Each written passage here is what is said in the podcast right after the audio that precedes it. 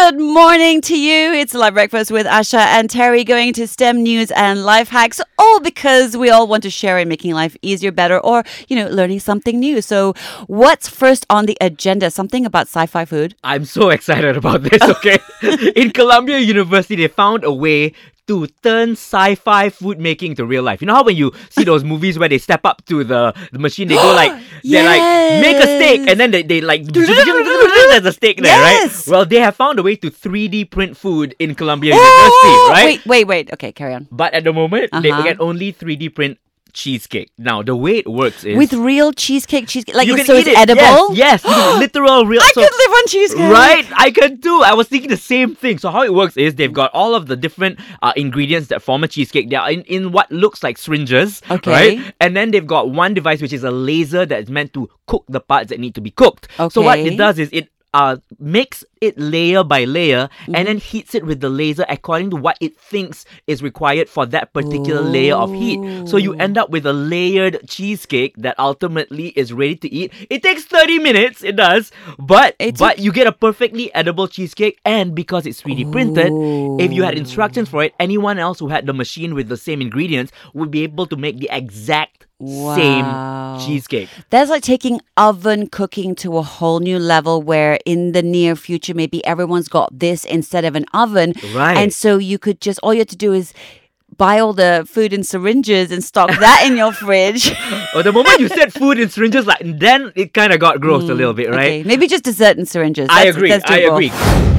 The Lite Breakfast with Asha and Terry sharing with you STEM news and life hacks, information that will improve our lives. Okay, so one health thing that has divided opinion is cranberry juice for UTIs, urinary oh. tract Oh. infections. Hmm. People have said drink loads of it, it's really good for you. Other people like it doesn't work whatsoever. Right. However, the latest study has come out of Australia where they looked at uh, a trial that incorporated 9,000 over participants Right. in a very long trial to see what their findings really were. And they found out that actually, because of the high concentration of this antioxidant called, and I'm gonna I'm gonna kill this word here, You do it. Go for it. proanthocyanidin. Well done. Which prevents the most common UTI causing bacteria, which is called, here we go again, as Escherichia, no, no, I can't even say it, E. coli for short Nobody's good. No.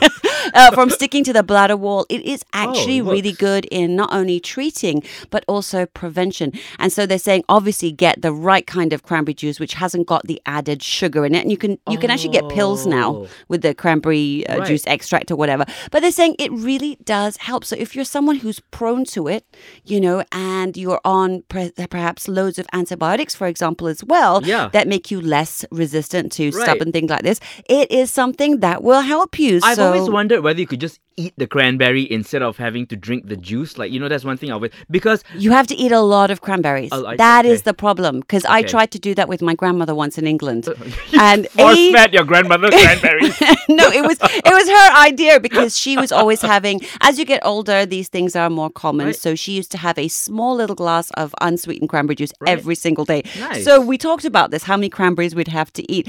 Cranberry juice by itself is already sour, which I love, Yes, and I yes. Mm-hmm. think Asians love sour things, so it's easier for us to drink. But for her, it was a bit medicinal, right? But we had to sit there and eat like a whole bowl of cranberries to get the Oh, amount no. that we needed. And And, let me just say that the insides of my mouth felt like I, I'd eaten like about a hundred asam bois. Oh, yummy! That sounds so good, yeah, except your mouth is a little bit raw on the inside afterwards, right? So I highly recommend sticking to the cranberry juice.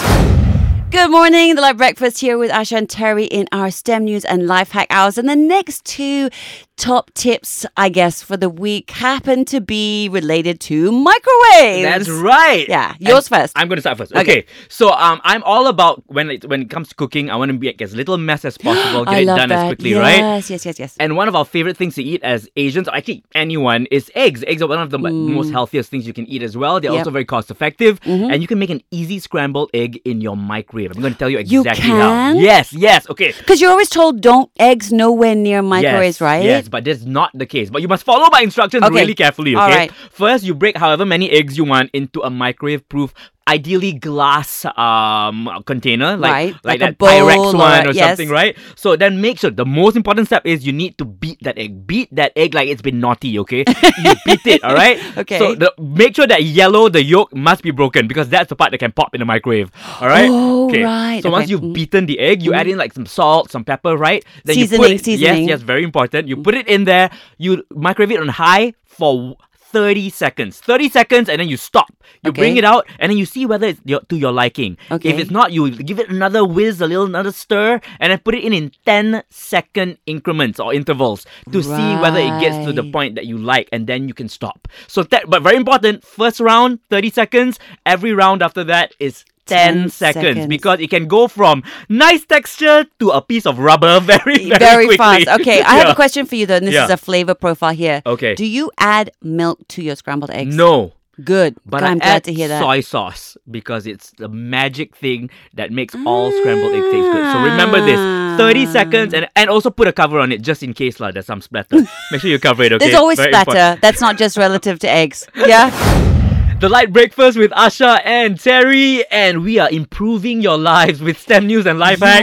hacks. Another one relating to microwaves, right, Asha? Yeah, okay, so at the weekend, I had a bit of a car uh, issue with getting myself out of a jungly bit, which you helped with. And happy, yeah, I had to to do a lot of manual work, like, you know, did. putting back mud into trenches and putting like branches underneath my towels to get out. Anyway, at the end of that day, I was really aching and sore, and my legs were cramping like crazy. Right. And one of my hot water bottles had busted, so I only had one. And can you imagine what it's like to have both legs cramping? And I know that heat packs really help ease the cramping. It just helps you sort of like unspasm the muscle. Right. So it just stops. Otherwise, you know, it can go on for hours, Right. which I am used to, which I hate.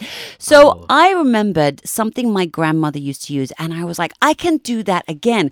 All you need for this, for a home DIY kind of heat pack, hot pack that really is amazing because it takes seconds just to heat back up again and it doesn't have anything to do with water, so it's safer for kids also, is Okay. get a clean sock, a long sock. So not one of these sports socks that have no ankle bit, right? You need a Yeah. proper normal sock Right. and fill it with beans like lentils or kachang as we call it or rice bras Uh huh. and make sure that you tie the knot at the end uh, properly or, or, or tie it with a rubber band or something that will secure everything inside. So you want to fill up the foot bit with that, not packed because you want it to be able to drape Okay. or to be able to rest your leg over so you don't want Right, it bursting right. everywhere because Okay. trying to pick up rolling pieces of dal No. is not a good look for anyone. With a cramp. Yeah, with a cramp. So you just have to put that in your microwave after you've secured it for 30 seconds to a minute.